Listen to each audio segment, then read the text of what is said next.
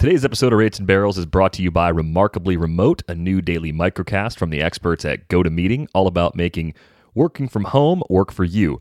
With indispensable intel on how to stay sane, motivated, and productive at home, we're here to help you in this brave new remote working world. Find us on smart speakers or subscribe on your favorite podcasting app. You can also listen at gotomeeting.com slash tips. That's gotomeeting.com slash tips.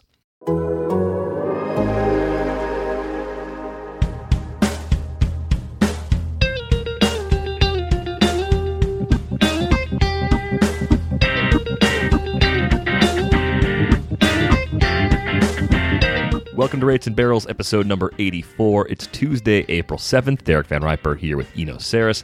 On this episode, we're going to give you an update on the Project GOAT scoring process. We are close to done, but as we feared late last week, we're not quite ready to reveal a winner today. We want to double-check a few things, but we'll talk about where things stand currently with that contest.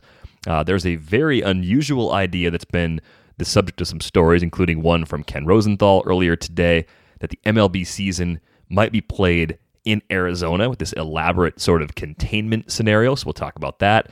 Uh, we've got a couple mailbag questions as well, including one that inspired some talk about post-hype prospects. Before we get to all that, how are things going for you on this Tuesday? You know, it sounds like you had a, a bit of an eventful evening. Oh man, you know that little chirp that your that your smoke alarm is dying. Like, I don't know, maybe some of you guys can sleep through that, but oh man, I cannot. There's something about just how long it is. It's just long enough in between beeps where you're just about to fall back asleep again, and then beep. It is, it is the soundtrack for hell. and uh, I couldn't find the right one for a while, so I was up and about, and then I couldn't get back to sleep. And you know what the funny thing about it, though? This is a really nice, almost nice in a way, normal problem. this like this could have happened at any time, you know. It's just like a, this has happened to me before, and it'll happen again. And there's something refreshing and comforting about that. Like, yep, I'm really tired because of this stupid smoke alarm. Yeah. Back to a normal sort of problem. Yeah, exactly. I was listening to Effectively Wild the other day. I was at the park playing with Hazel, just throwing the ball around. And I, I like listening to, to Ben and Meg and Sam. They do a great job on that pod. And they were talking about the, the Astros uh, sign-stealing scandal, you know, the suspensions uh, handed down to Jeff Luno and Alex Cora in Boston, all of that. And they just said, isn't it going to be great when people can be outraged about that again? Like, it's the kind of thing that it was the biggest deal in the world two months ago, and now we just don't care. Like, 'cause much bigger, more important life problems have been brought to all of us in our unique forms. And it's just, it's weird to root for that to become normal again, because in a weird way, like that, that normal also stunk in its own way.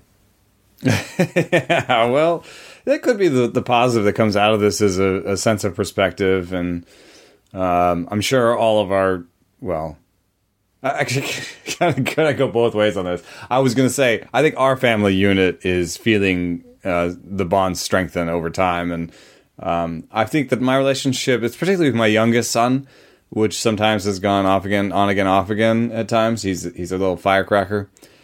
Um, Has they've all strengthened, and we and we're coming out of this, I think, as a tighter group. Uh, I was just thinking also the other day, I wonder if there's any there's going to be a rash of divorces after this. Oh, it's, it's yeah, it's gonna it is it's gonna bring some families really close together, and it's gonna take relationships where people should not have been together, and they used going to work and playing softball and book clubs and everything socially that has kind of just had to go by the wayside and be put on hold. All of those things that were used as the escapes and the coping mechanisms have left people to face their actual problems. So what if, what if you what if you just like what if you just moved in with your girlfriend for the first time? Yeah, that that's uh like everything's great. Everything's great. I think this is going to work. I think I'm a little bit nervous. I'm a little bit nervous. You know, there's some of her grooming habits I don't like. The stakes just get so much higher when, when moving out is not just an easy thing to do. It's never easy to do that, but it's not easy right now at all. It's just No. About as difficult as it can be. I'm not making light of anybody's situation. I'm just saying, like, if you are in this in that in, in situation, man, I, I feel for you. I feel for you. Uh, you're going to have to use that sense of perspective pretty strong. And, and even if you're going to move out at the end of this, just be like, okay, we're we're hunkering down. We're not going to argue our way through this. No, yeah, there's going to be some, like, Judd Apatow film about a couple that moved in together and then got stuck in quarantine and they hated each other. It's going to be like This Is forty, but it's going to be with twenty-seven-year-olds. And oh, my God. I wish I was a better writer. I would write that thing right now. It's going to happen, and the people who lived through this are going to look back at it one day and go, yeah, it kind of was like that. We did play Bananagrams a lot, you know? Like, it's going to...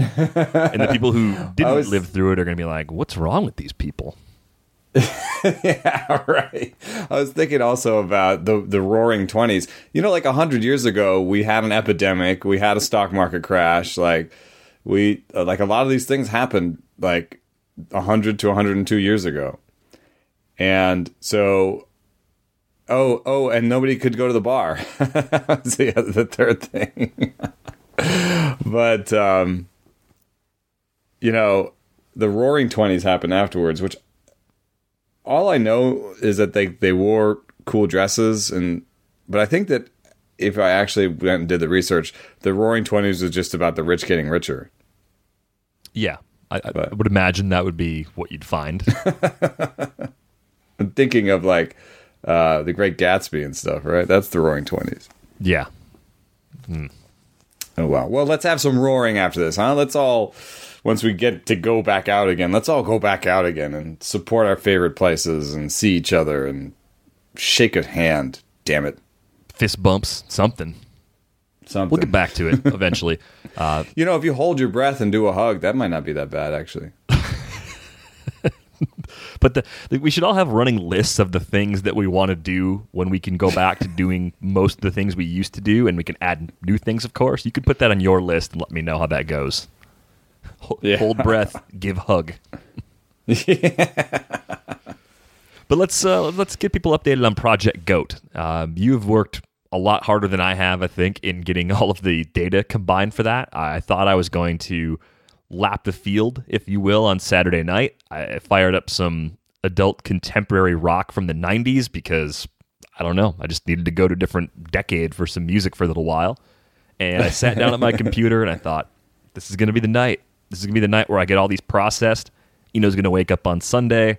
He's going to have egg on his face, and he's going to say, wow, D V R crushed it. And uh, it didn't happen like that, but you crushed it.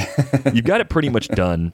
And just to kind of give people a peek behind the curtain, when we get an entry for this, it gives us both an email notification.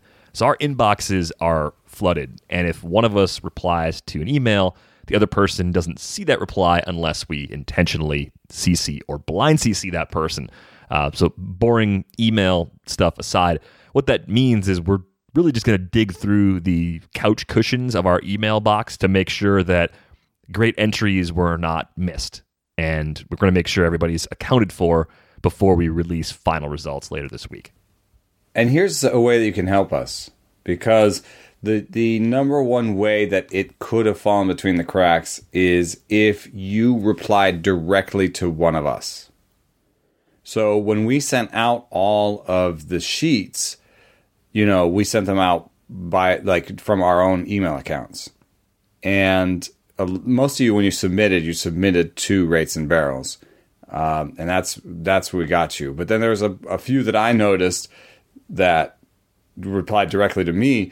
And the way that that would work is if, if you know, Derek did from point A to point B, then I would ignore point A to point B thinking they're done. And you might have could reply to me directly in in between those two points. So I feel like I got most of those. But once I tell you a little bit about, uh, but also just check to see if you sent me directly. Um, and if you did, maybe just resend it and, and highlight it, and I'll make sure I got you. Um, and then I'll, we'll, we'll talk a little bit about the winning strategies. Um, and, uh, if that sounds like you, um, you know, you might, you might want to get in touch with us anyway, uh, because, um, we haven't yet decided how to sort of represent the winner's name and stuff. Probably first name, last initial, just like you would be on The Athletic. But uh, just, you know, uh, if you want to know ahead of time, uh, you can ping me. Uh, the one thing that we haven't done yet is resolve ties. So I can tell you about the winning types of teams, but I can't tell you exactly who the winner is yet because we have to resolve some some ties in the point standings. Um, and so right now it looks like a uh, the, the, that seven of the top ten uh, uh, punted saves, uh, which was the winning strategy in the E S P N thing. However, um, about fifteen of you to twenty of you punted saves altogether, and we haven't resolved that tie yet. So that is actually, I think, going to pull number one out of his position. Um, we'll have to see. He's twenty-three points up, so he might still win. Uh, but number two had one closer. Um, and I'm kind of rooting for uh, number two to win because it's a terrifically balanced line. And the only place where their top five or, or really stand out anywhere is that they were number two in runs, which is uh, an undervalued thing. If I'm looking up and down the runs category, and people who spent spent a lot of attention on runs generally did well. And the reason I find that fascinating is I don't normally give a crap about runs. Um, but in these cases, runs and R B I were a way to really separate yourself uh, in the hitting categories because there were some really standout uh, performances, one sixty, one fifty type runs and R B I situations where you could really rack those up um, while still getting your homers and your batting average and stuff. So um, anyway, seven seven out of the top Uh, eleven punted saves, uh, two out of the top eleven uh, did not have a starting pitcher. Really? So generally weird strategies uh, did work. Uh, the, the fourth best team punted stolen bases. Um, actually, you could probably say fourth through sixth punted stolen bases.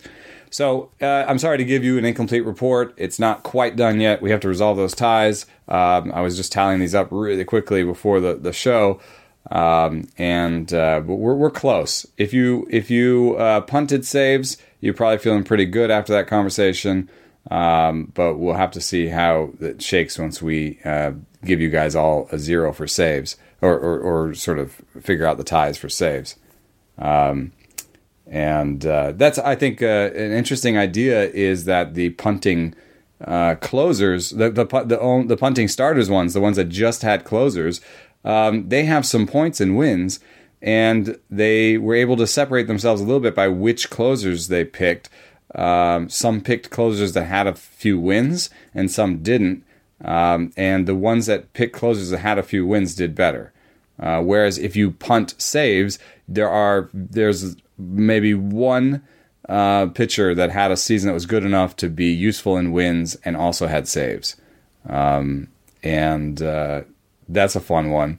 Uh, a couple people put their that player in their name. Uh, I wonder if you can guess it. Yeah, that that is a, a very puntable name. Uh, but a yeah. season that I had never really thought about prior to uh, having yeah. this, this contest that we put on for the listeners. So uh, kind of cool to see what the league and what voters for awards thought of that particular player in that era as well. Shocker, in that era, uh, that that contribution was uh, very much rewarded in terms of getting some postseason attention. Not in the best possible way, but definitely more than you would have thought for the, the way that pitcher was used. one fifty-plus innings, double-digit wins, double-digit saves, and you may never have thought of this pitcher before in your life. Yeah. I mean, it was a, a it was a great season for ratios. Sub two E R A, sub one WHIP. I'm not ripping the season at all, but just the mm-hmm. the like. Imagine that type of. I guess it's sort of like a lower strikeout rate, Josh Hader type season mm-hmm. with more volume. But how how strange would that be? Like if imagine if Josh Hader threw three innings every time he was out there, and he did that over fifty appearances. Like that'd be pretty strange. Yeah, yeah. So I'll write this up for Friday. Um, maybe on the Thursday pod, we will announce the top three or five or something um, and what the strategies were. Uh, but uh, that that picture uh, was a little bit about what this is about. Um, Tim Raines uh, did something one year um, that that was uh, very interesting in terms of eligibility. Um, and then the various strategies of punting and, and where you were going to give up to, to, to gain in other places, uh, I think are fascinating. So um, we'll we'll break it down a little bit further on the Thursday pod and uh, have it all in print on Friday. Yeah, so definitely something to look forward to as we wrap that up. And I think we're still getting requests for the sheet from people who maybe are a few episodes behind. Um, I, I still may send sheets out. They're not for this run because we're probably going to do some other variation at some point. And even if we don't, you can take the sheet and try to beat the totals that we talk about at the end of the week, right? Like once you maybe you can join are. in on the twist level if we do if we do the twist. Um, I was I was expecting more uh, ties at the top, but maybe uh, the original twist, maybe we'll just bring that back. The original twist was beat the winner. Now that you know what the targets are, beat the winner. Yeah, and I think at least with that, the email flooding might change. So stay tuned for the directions, the twist, and all of that. Um, but let's talk about this contained M L B season. It, this this is an idea that almost... I, I hate to say this, it, it reeks of Elon Musk a little bit, you know. It's just kind of it's just kind of out there in a very bizarre way. The idea is that Major League Baseball would be able to take players, coaches, necessary staff, camera crews, and keep everyone in basically a bubble in Arizona, uh, have living arrangements taken care of, Uh, use social distancing with players instead of putting them in the dugout. So imagine, in my mind at least, I see players sitting in the r- empty seats behind the dugouts when when the, their teammates are hitting, uh, avoiding high fives. I mean, just all, all sorts of different things. But the, the main premise is that the season could be played in this scenario in Arizona using the spring training ballparks and using Chase Field. I just don't think this is realistic at all. And and the, t- the start time, I think, is sometime around May. Like late May was thrown out there as a possible beginning point. So the first question I have for you is, does this seem just totally unrealistic, or am I being a, a Debbie Downer about something that actually has some potential? I uh, maybe in the minority here, uh, or at least feel that way on Twitter. I think the most unrealistic thing about the plan is the timeline. I don't actually think that the rest of it is that terrible. And so the reason, my reasoning is this. At some point, we're going to try and get back to normal. And the question is when. But let's say we take when out of it. The next question is how. What is it going to look like? And when I think about that, I look to Korea. And because Korea is slowly opening their doors again. And what do they do? They have massive testing. They uh, they also uh, test for fevers. So there's a lot of, I mean, we have like fifteen thermometers in the house because we have kids. And there are some that you can just put on someone's forehead and it take three seconds. You just put it on the forehead, uh, push the button, and you have a reading in three seconds. So... The way and the way that they're doing it in Korea is that uh, you basically, if before you go into a building with like before you go into a mass gathering, you have to have your temperature taken. And when you have your temperature taken, if it's if it's high, you go and you take a test. And if you test positive, you're pulled out. And then they try to uh, con- and actually they kind of immediately contact everybody you've come in contact with through the cell phones. So. If your friend, you know, gets has a thing that says, hey, uh, you'll get basically an automatic text message from your friend. He gets pulled out of the population. He's in quarantine for fourteen days. And you get a text message saying, hey, you saw uh, you saw John on Monday. John is now in quarantine. Please go get tested. So you go get tested. And if you get it, you're pulled out. So... I don't, I think some of the things that people are laughing about are unrealistic. Things like the social distancing, like it does, baseball doesn't work that way. Like you, you're like, you're still going to, they were talking about like, oh, we'll do robo umps so the umpire can stand further back. Great. What about first base? So I, I think some of that stuff is silly, and it, I don't know if it's eyewash or if it's an attempt for them to do it earlier to push the timeline up. But if, if this came at a reasonable time, at a time when we are starting to, you know, empower, you know, even people on the level of sort of security guards to take our temperature, and, and, and everyone's taking their temperature and everyone's sort of just cautiously going back out. Um, if it comes at in that time, the most realistic thing to do is to cut travel down. So therefore, Arizona becomes realistic. And so the way I think it'll happen is it'll happen in June or July, not May. And it will look a little bit like that. It will be in Arizona. And they won't be sequestered in the way that people were reacting. Oh, like they're going to take them away from their families for four to five months. Like a lot of the baseball season is like that anyway. They're, they're away from their families a lot. And in this case, they could bring their families and they would lead a somewhat normal life, except that everywhere they went, they'd have their temperature taken. And the, the hardest part would be once a player gets it, then there's contact tracing, and it could take a whole team out. Um, so there there have to be some sort of distancing measures to try and like retain normalcy, or else the Tigers are out with COVID, and not the not the Tigers in the zoo. Um, so there it'll be funky and it'll look weird, and I and I actually think that it's interesting that they are thinking about it, and that, you know, there's a lot of flaws in this, and this will maybe beget a second version of plans that's better, that takes place later. Um, and then there'll be a third version of these plans, and there'll be something in the final solution that'll have come from this first ideation, is what I'm saying. Like something that we just read is going to come true. I think the thing that will most likely come true is containing the season in one market like that. That is yeah. the most logical thing, because the travel aspect of a Major League Baseball season and the volume of exposures, even when you're you're taking chartered flights, going from city to city to different venues, different hotels, uh, trying to get food from different places, the spread is so much more intense when you do that. Like the magnitude is so much greater. So I, I do think the idea of saying, hey, basically a full season of spring training, this is how it's going to work. Like that core concept makes a lot of sense. And empty stadiums, okay.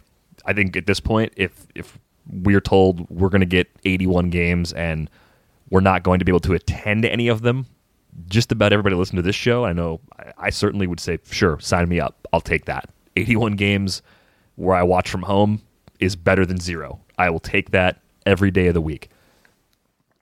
Yeah, and I think they should avoid this idea of the double headers. And I, I understand that they're probably... I think the whole thing is about T V money, because we've already seen that baseball is optimizing for T V money in the way that gate receipts are down and yet revenue's up. So they've optimized for T V money a long while back. And so this is all about the T V money.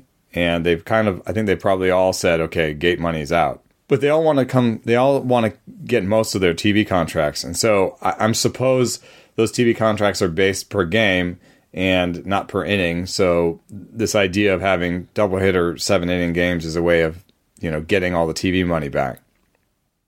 But I can't, you know, I'd much rather go as a negotiating body to T Vs that are struggling right now too. You know, T V is struggling too, because they've just lost all this live content.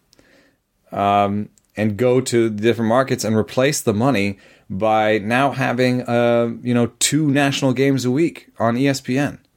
You know, um, you know, giving F S one and Fox and C B S. Maybe C B S wants uh, a game a week. You know, and start, you know, marketing the games that you will play to replace the games that you won't play, because doubleheaders, seven inning doubleheaders are going to stretch staffs out until you, unless you have forty man rosters all the time, which is just ridiculous. So there's all this like cascading stuff about being fixated on one sixty-two. So take the fixation of one sixty-two out, throw that out. We're not going to get one sixty-two. Okay. this is gonna. This is where I get mad because I care about the players, you know, and the idea that they're gonna try and play these guys in Arizona uh, in the sun in, in in in July and August, you know, uh, and then do doubleheader seven inning. Like, stop it.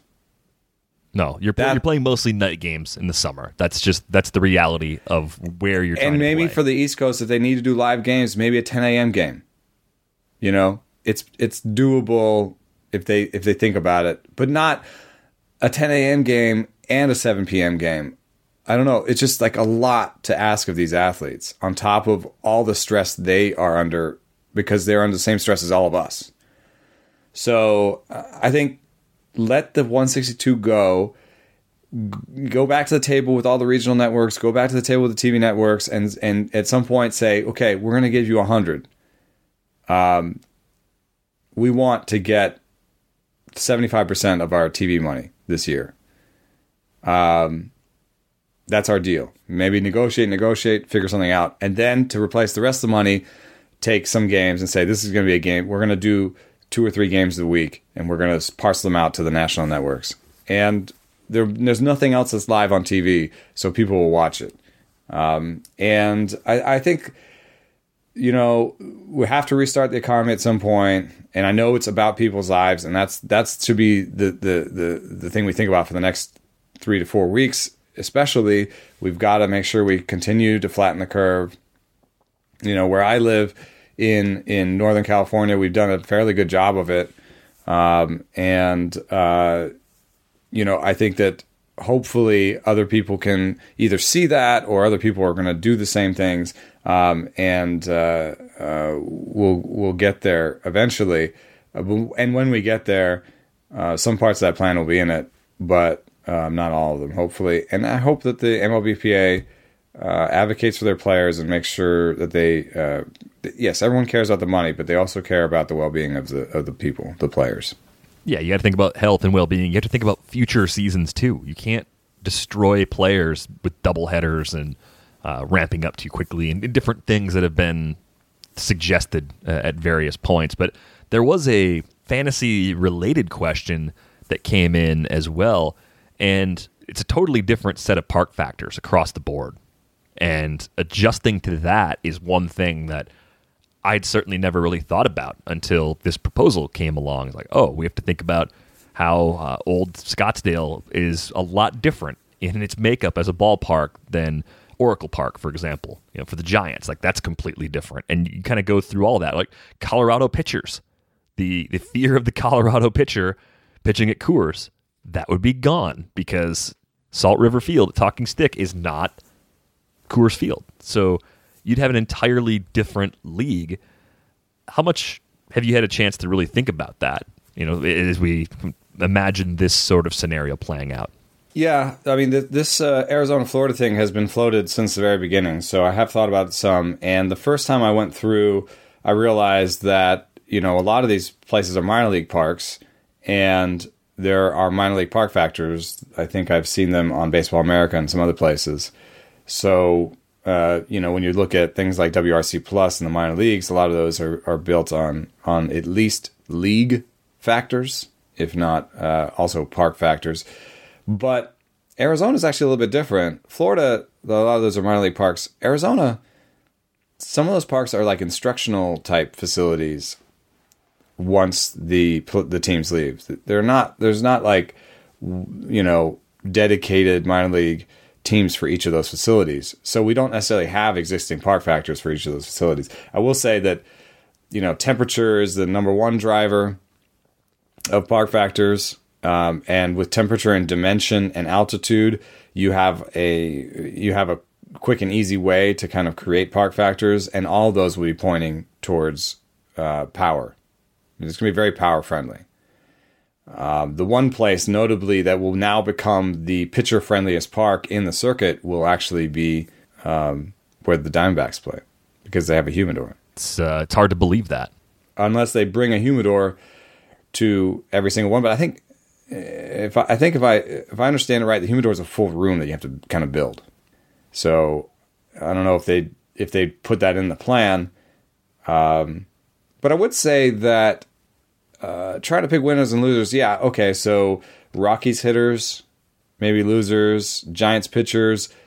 But there's been a general homog- homogenization of ballparks across the league. You know, there's been a general thing. Every place that you thought was super extreme has brought the has as a pitcher's park has brought the fences in. Seattle, San Diego, New York, even they brought all the pe- fences in. Uh, Florida has brought in the fences twice in the last three or four years. So generally, parks have been uh, have been trying to kind of find the middle, and uh, then you go to a place in Arizona where they're all going to find a new middle.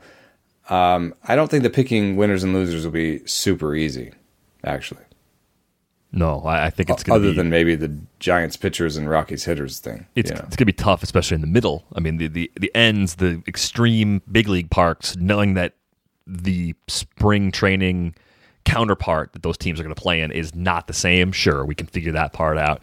But how much a, a middle sort of neutral park shifts one way or the other compared to its spring counterpart, especially, as you pointed out, when we don't have minor league data for a lot of the Arizona parks. Um, there's very few teams that play out there after then, the, after the spring training is over, right? It's it's there for fall league, it's there for extended spring training, uh, but the Florida parks are more likely to be used for minor leagues and having those park factors out there. So we really are like left with some pretty imperfect information as we try to figure out the environment. You're right about the temperature, though, um, and that's going to likely boost offense. That that alone should prop up offense quite a bit. Yeah, and then we have another variable. Meredith Wills, just her reporting just came out on the ball, and it's not the strongest, most airtight of evidence because you know maybe the sample size wasn't huge, um, and she's sort of pulling on some threads, uh, pun intended.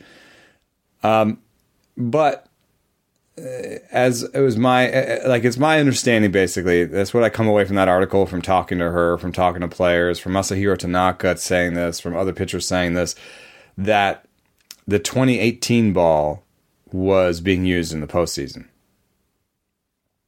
It wasn't all twenty eighteen, but it was twenty eighteen and twenty nineteen. So they've opened the door for a slightly less juiced ball. Um, and if the twenty eighteen ball comes into play here, then maybe it won't be, you know, Bugs Bunny on the moon situation. Um, but if it's the twenty nineteen ball and they're playing, they're trying to play four o'clock games so that the East Coast can watch, someone might hit like seventy homers in one hundred games. Hmm.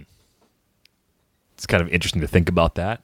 I mean, but yeah, like a, a Giancarlo Stanton player or a Joey Gallo, like some of those guys who have that ridiculous level of power anyway. With pitchers not being ready, not being stretched out because they had a two-week, starting pitchers having a two-week, so now you got these piggyback starters, and you're basically your sixth and seventh and eighth starters who were going to be in the minor leagues are now in the major leagues all of a sudden. You got expanded rosters.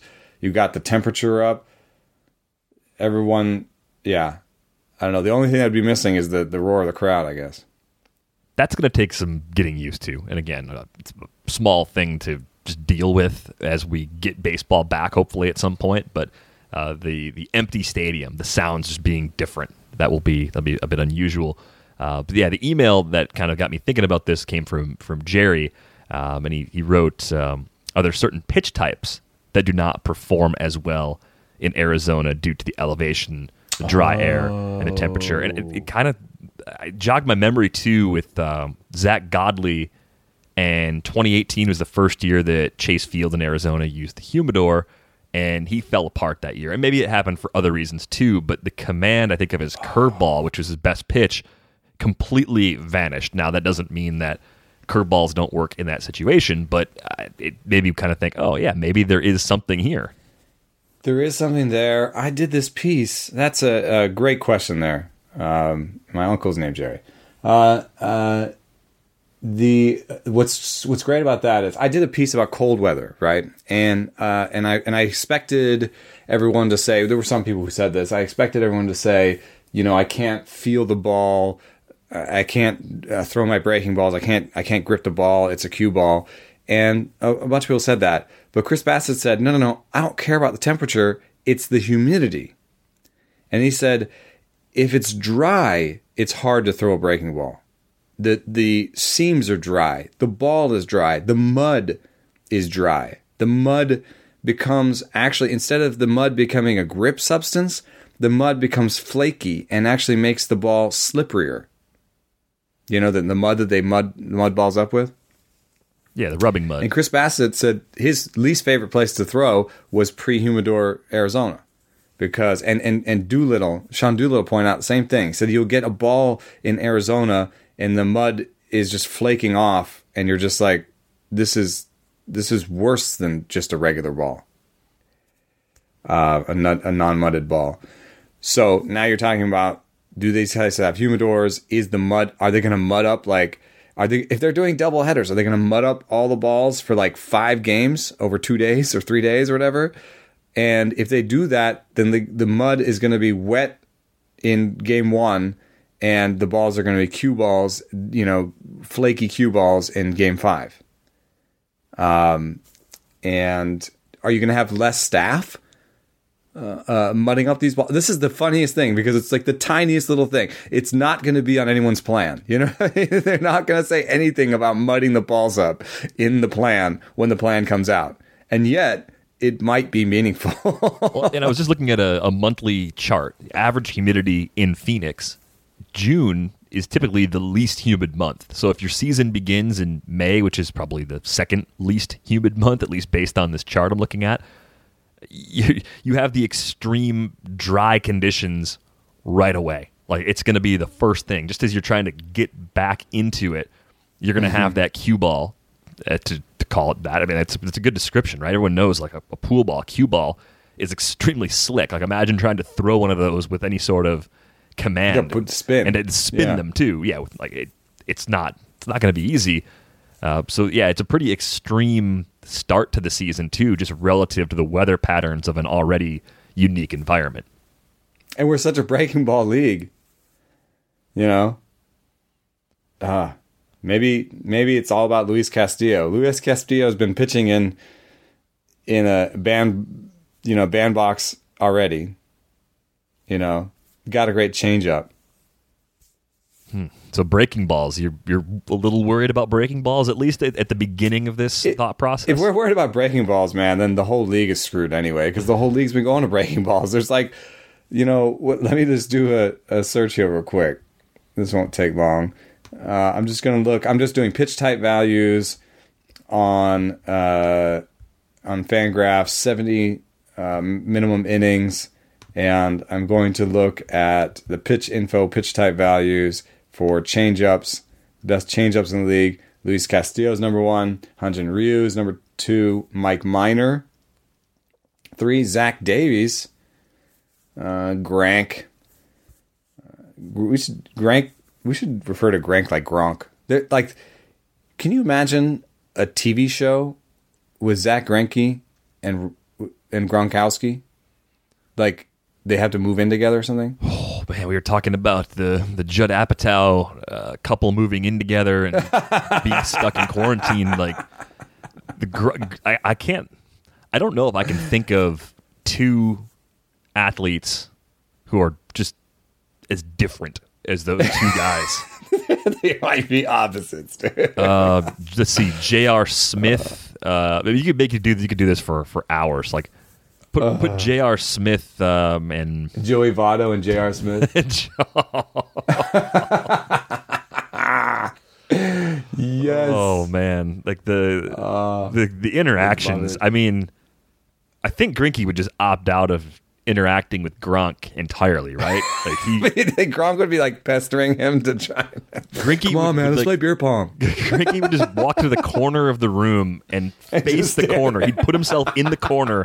and just stare at the corner to not deal with Gronk. Oh, so we got Giolito, Means. Uh, I'm not going to advocate uh, drafting Gio Gonzalez uh, just based on his changeup, but it should be mentioned. But look how quickly this list falls apart. So, I, you know, Giolito, Means, you're like, all right, you know, I've heard enough about John Means. Shut up. And then it's already Gio Gonzalez and Cole Hamels are already the old people. Tommy Malone, barely in the league. Andrew Kashner, who my friend Paul Spohr calls Trashner. That's a good, that's a good name. Hey, we've been friendly through the years, but uh, Ryan Yarborough, Wade Miley.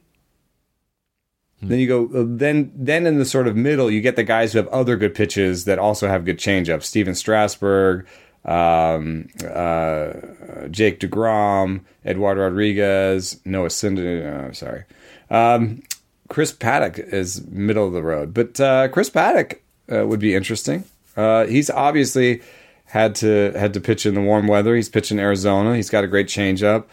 Um, you know, I I don't know that I would just wave my hand over across all these guys and be like, you know, bump them all up, but maybe it's just one of those things. It, wasn't really on our radar and how we were preparing for this season. Now it might have to be, but we do have time. We do have the benefit of at least at least six weeks, and it's probably much longer than that. I mean, that's like everything falling into some dream scenario, which I'm just shaking my head as I say it. It's not going to happen. Like it, I think it's June at the earliest, and more likely even July. I still think we're looking at an eighty-one game season. I think we're getting half that's, of the season, and we're going to celebrate it around the fourth of July. And I'd be happy. I'd be happy. I think I can make it. The thing that I think that we all need, and especially I think fantasy people will know this, we need a date. You know? We need some clarity and we need a date. Like, we can do anything if we have a date. You can start drafts up again. You can start... I, we can start... We can get back into our... Like, I, we joked about positional previews. Like, we can... We're, we're working towards something. It's it's uh it's important. I think the thing that makes us so listless in this is the feeling of when when is this over, you know? And that's why we're all, you know, reading, watching the news and trying to read about peaks and flattening curves, and we're trying to like look at these curves from New York City and being like, are they flattening? Are they flattening? You know, it's like we're all like rooting for the curve to flatten because we might might have a better idea of like when this will uh when this will be over and when we can start Uh, targeting a date. So what I want in May first is not in two weeks we're going to start spring training. What I want in May first is this is the plan that we're that we're talking about, and we're taking it to the T V networks, we're taking it to the players, uh, we're debating it, we're going to debate it in the public space, uh, and we're going to spend two weeks doing that before we even have a plan. So the earliest then would be probably June. You know what I mean? So I'm just hoping that we re- like we have this conversation in May, that we have we start getting some clarity in May. I'm not expecting us to leave the house much in May. Yeah, I'm not expecting that to happen either. But thank you for the, the question, Jerry. It definitely uh, dovetailed nicely with the stories that have been popping up. And again, if uh, you want to check out The Athletic, we got a ninety-day trial going on right now. So be sure to check that out, the athletic dot com slash free ninety days. Uh, a couple more questions here, Eno. Uh, Dustin is in a dynasty league. It's a twelve-team league. He is the defending champion. His team was getting old, so he started trading away some older players like Blackman and Whit Merrifield. He's got some younger guys he brought back in, like Matt Olson and Kyle Tucker and Ryan McMahon. Uh, and he's still looking to maybe add some young arms to target in the long run, and he thinks that maybe stepping away from Luzardo and Gore and Kopech because they're so highly valued in his league is probably the right way to go. So Dustin's looking for some post-hype guys who would be the best targets. He did use Zach Gallen as an example. Um, every league's different. I I think maybe because of how Gallen is viewed within our industry, I I don't know if he'd be cheap anywhere in any of the leagues I play in. Um, mm-hmm. But the general question is a good one. I mean, what types of post-hype pitchers would you be thinking about dealing for right now if you were kind of ready to go for it this season in a long-term league? Every season, every every season has pop-up pitching. I mean, that's that's that's a, a truth that I fit my strategy around, and I think it's true. Every I think everything every season has pop-up pitching. I think yes, every season has pop-up hitting, but it's true because we can look in the projections, we can see that pitcher projections is not as good as hitter projections. We know that pitchers can change. Like, for example, the reason that pitcher X W O B A, StatCast X W O B A doesn't work is because it looks like it works for a little bit, and then it doesn't add any new information because pitchers can actually, as you like up the sample, it looks like it's working, and then it, it stops adding any new information, basically, at some point, because pitchers can rapidly change They can feature a new pitch. They can add a new pitch. They can add velocity, drop velocity. And so when they when those things happen, they can change their true talent on a dime. So if there's pop-up pitching, he's right. Don't pay the the the, the, the going rate for Gore and those. And I would focus on pop-up guys, but I would focus on young pop-up guys. So the guys that come to mind uh, when I'm thinking is, is like Corbin Burns, uh, Kyle Wright, um, Um, you know, who else do I like? Uh, if Dustin May is cheap, Dustin May is more of an expensive guy in, in these leagues. Uh, but yeah, Corbin Burns, Kyle Wright. Um, uh, I think I think we'll stop up. on May just just for a second, though. I mean, I think compared to how Lizardo and Julio Urias and some of the guys we've talked a lot about this draft season, how those guys are treated, Dustin May is more fairly priced. And I think it makes a lot of sense if you're playing for now in a long-term league. This might be the last time that you can trade for Dustin May at something that looks like a, a reasonable price.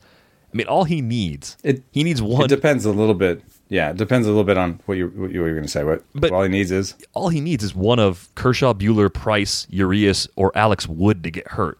There's a lot of Alex D L days in that yeah. group in the last few seasons. And in the short term, he and uh, Tony Gonsolin will be these uh, six starter types that are going to be vulturing a lot of wins, unless he's in the minors. But well, you're right. There's there the the question is how quickly does he want to does he want to uh, win, and um, so there is going to be a delicate balance between opportunity and talent in these cases. Kyle Wright, you know, is probably on the outside looking in because Felix Hernandez was pitching well. Um, you know, uh, Cal Quantrill looked like he was in the in the driver's seat for that fifth starter role. Uh, but, you know, this season might actually lend him the opportunity to say, I'm going to dial back the need for opportunity as much because I think that every six and seven starter is going to have more of an opportunity in this weird season. And so, therefore, you can then go get Dustin May. You can go get Corbin Burns. Even if Corbin Burns doesn't win the role, Uh, he'll be pitching in that sort of fourth and fifth inning and stealing wins. Um, and if he pitches well enough, he can he can take one of the top five spots pretty easily. So Kyle Wright, Cal Quantrill uh, is on my list. Uh, Luis Patino later on. Austin Voth. Uh, I still think Trent Thornton can put it together. Zach Plesac was throwing harder, um, someone mentioned. Um, so those are some names I think that are that are interesting. Justice Sheffield has two good secondary pitches, so I'm getting cheaper now. That's on the cheaper end. But I, I did start looking at ninety, uh, eighty-five, ninety on my list, and that's where that's where I started. So uh, I tried to name some some young, uh, cheap guys that that uh, would be useful. Yeah, Spencer Howard still mm-hmm. checks the box here. I think he's the kind of guy that if he's not in the rotation immediately whenever the next season begins, it's not long after opening day. Nate Pearson fits into this conversation as well because I think talent-wise, those two are on the same sort of level as some of the guys that Dustin included in his question, but they're just not being valued quite the same way. Uh, I, I like the Corbin Burns call. We've, we've talked about him probably as much as any pitcher who got just crushed last year. I don't I don't know if any anybody in, in that range of ratios, like horrible ratios, gets as much attention from us as, as Corbin Burns does, uh, but it seems it seems merited.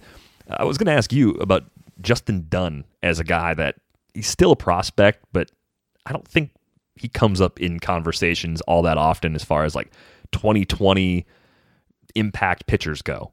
What do you think the Mariners do with him, and do you believe there's enough talent there for Justin Dunn to make a, a big impact?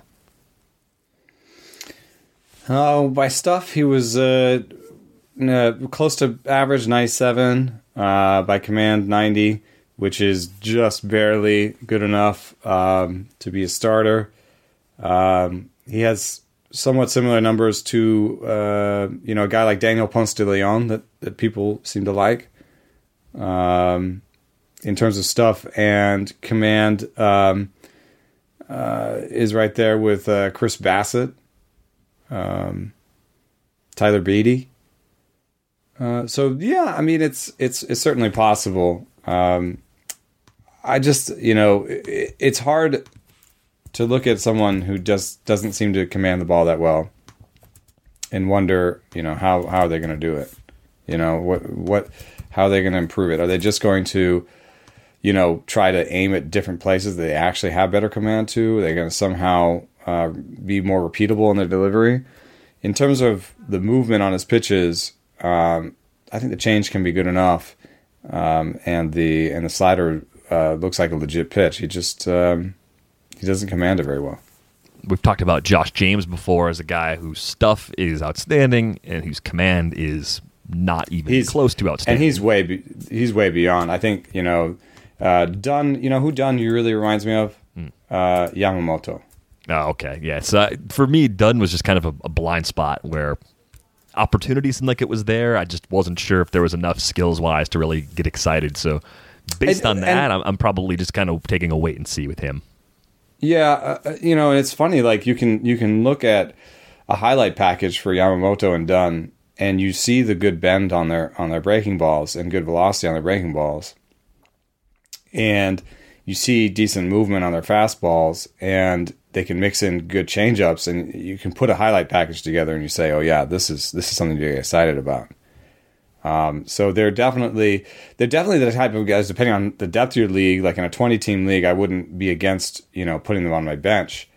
Um, but, you know, in my twenty-team dynasty where I'm trying to win right now, would that be interesting to people? Um, my bench is uh, Yanni Chirinos, um, Rich Hill, uh, Tyler Molly, John Means, Uh, Cal Quantrill, Trent Thornton, Ricky Venasco, uh, Blake Walston.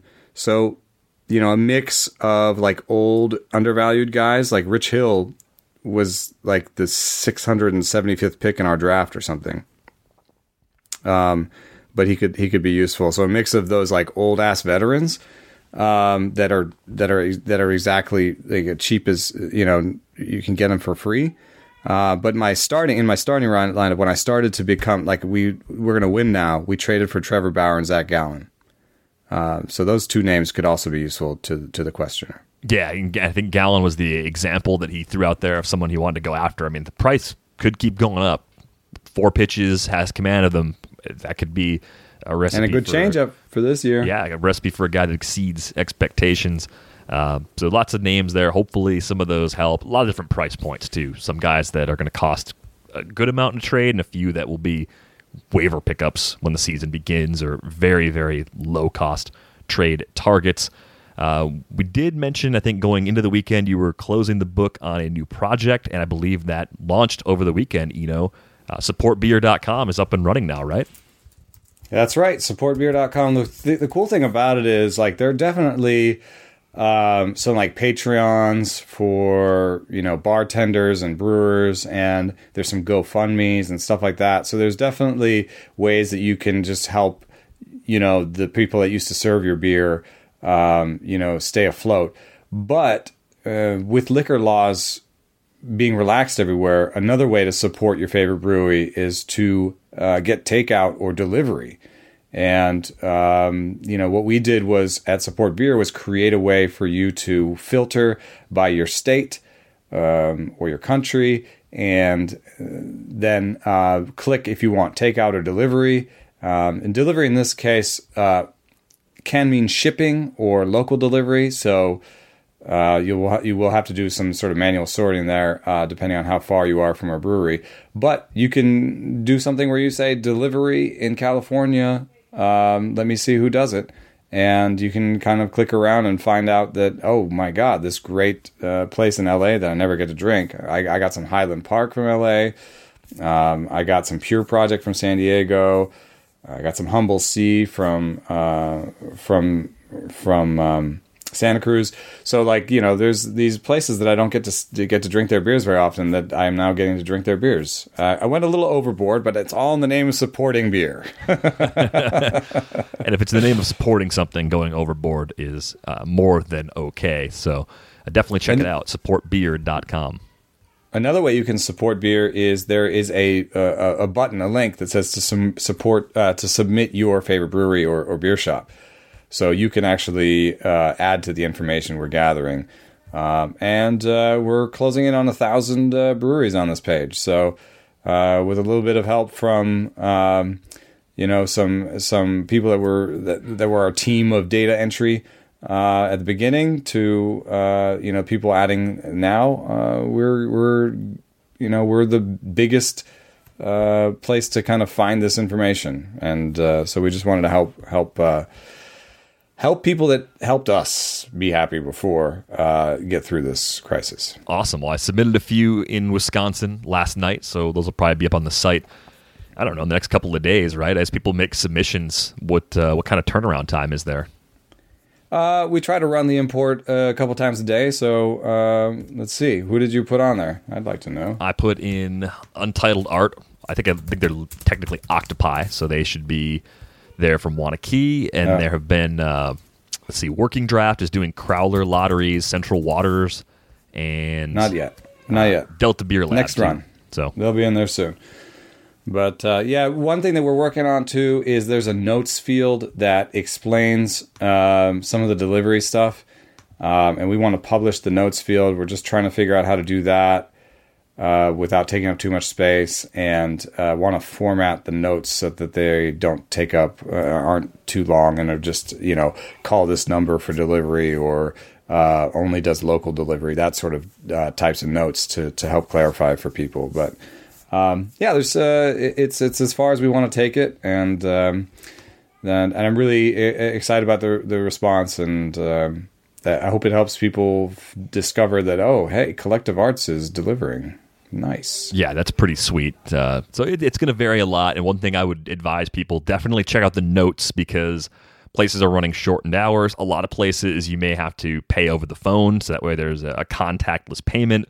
I know when I looked up Octopi slash Untitled Art, what they're doing, if you want to pull up, pop open your trunk, and you've prepaid, they'll actually bring it out. They were showing their sterilization processes, and uh, it's really interesting to see how companies are responding. So if you can support them, absolutely do it, and support beer dot com is a great way to do that. If you're enjoying this show on a platform that allows you to rate and review it, we'd greatly appreciate it if you took the time to do that. If you're not already subscribed to The Athletic, I mentioned before, ninety-day free trial. TheAthletic.com slash free 90 days should get that for you. I think if you click on just about anything on the site, it will prompt you for that. Uh, thanks to many of you who are subscribers to the site. We appreciate your support during this time. And as always, you can reach us via email, ratesandbarrels at theathletic dot com if you want to contact us that way. Eno's on Twitter at Eno Saris. I'm at Derek Van Riper. That is going to wrap things up for this episode of Rates and Barrels. We are back with you on Thursday. And I really mean it. Thanks for listening.